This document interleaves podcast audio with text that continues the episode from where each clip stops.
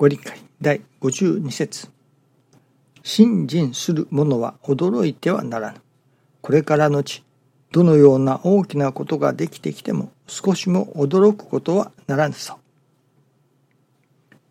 いつどのようなことが起きてもそれはどこまでも神様の間違いない働き金光大臣御取り次ぎの県内にあることと分かっていてもびっくり仰天するようなことがある驚いてはならぬと仰せられるがそこは凡夫のこと少なからず心は動揺するそんな時は神様に心を向け心を鎮める願いをすることである神様は少しも驚いていぬかのようなおかげをくださるものである。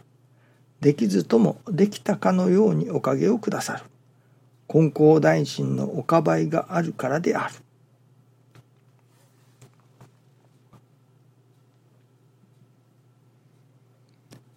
できずともできたかのようにおかげをくださる。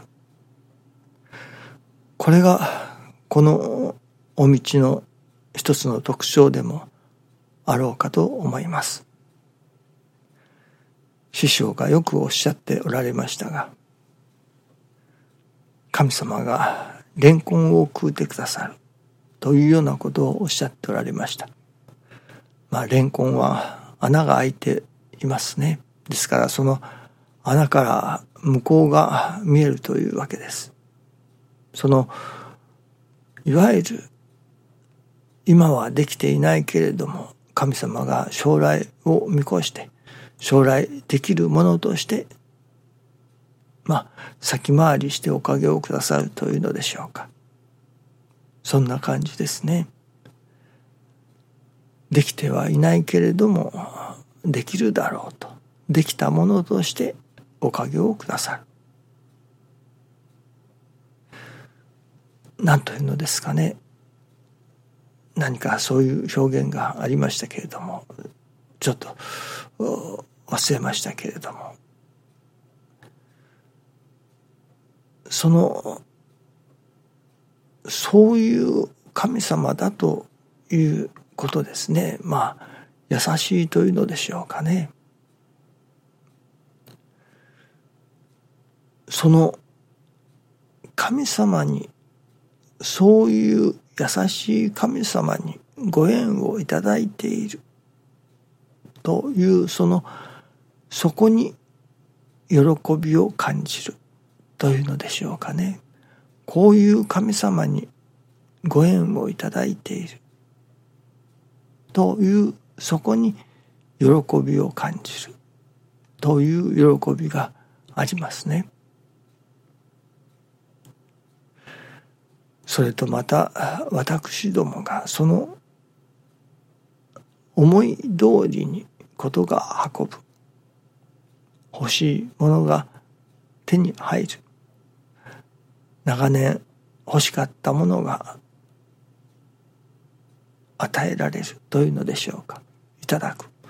その喜び。美味しいものをいただいた時の喜び。また楽しいものを見たり聞いたりしたりする時の喜び。そういう喜びがありますね。幸福を求めると言います。私どもはこの世に生を受け生きている間にその幸せになろうといたします。それこそいい会社に勤めれば幸せになるだろうと思います。そのそしていい会社に勤めるためにはいい大学に入ってそこを卒業すればいい会社に勤められると結局いい会社に勤めるということもお給料がいいということかもしれませんね。そのお給料がいいそしたら幸せになるとそういう幸せになることのためにさまざまなことに取り組むのだと思います。オリンピックの年ですけれどもそのオリンピックで金メダルを金メダルを取るいわゆる世界一になるその世界一になる喜びというのでしょうかね。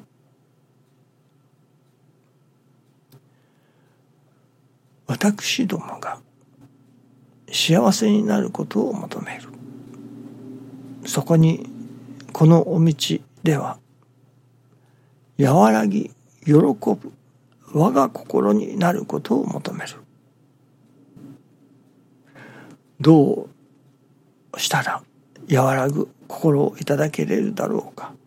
どうしたらその喜ぶ心をいただけれるだろうか。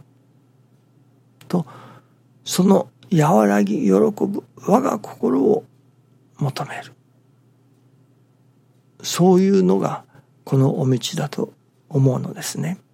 またいや大きく言えば人類全体がどうしたら我が心になれれるだろうかと。そしてまた我が心になりたいと我が心を求めてやまない。追求してやまない。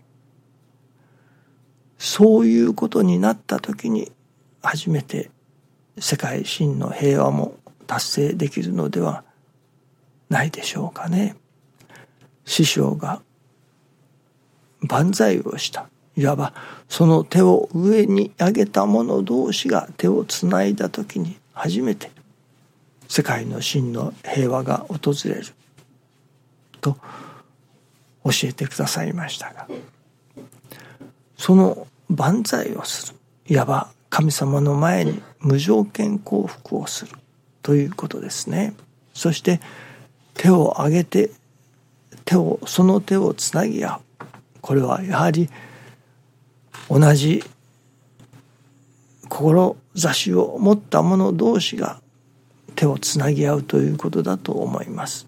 それは世界の平和を求める者同士が上で手をつなぐ。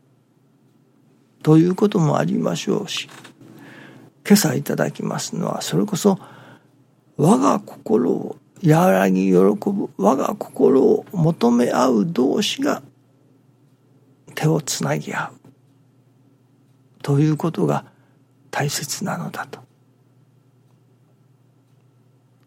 いうことなのですね。どうでもやはり私どもその我が心を求める同士とでも言うのでしょうかね。その我が心を求め合う人々が手をつなぎ合うということがまた大切なのだということなのですね。そしてその喜ぶどこに喜びを見いだすかということがまた大切だと思いますね。自分の願いが叶うもちろんその自分の願いにもいろいろな願いがありましょう。ただ単に身をく身勝手の願い。いわば自分のわがまま的な願いが叶うことに喜びを感じる。そこからさらに進んで私の願いは私の身をく身勝手が叶うことの願いです。という願いから私の願いは世の人々が助かってくださること神様が喜んでくださることそれが私の願いですというような願いへと願いの内容がやはり育っていかねばならない喜ぶというその喜びの内容が育っていかねばならないと思うのですね。私どもが何に対して喜びを感じるか。それは人様が助かってくださることそこに無常の喜びを感じる。というようなことになってくればありがたいことですね。自分の画情画欲が満たされる時に喜びを感じる。そこからもう一歩進んで人様が助かれることあるいは神様が喜んでくださることに喜びを感じる。というような私どもの喜ぶ内容というものが育ってこなければならない。またそれこそ成り行きを大切にすることによってその喜ぶその内容が育ってくるものだと思いますね。和らぎ喜ぶその喜ぶということの内容が何に対して喜びを感じているか。喜びを感じるか。どうでも人様が助かること。神様が喜ばれること。そのことに私どもが喜びを感じるような心のお育てをいただきたいと思いますね。どうぞよろしくお願いいたします。ありがとうございます。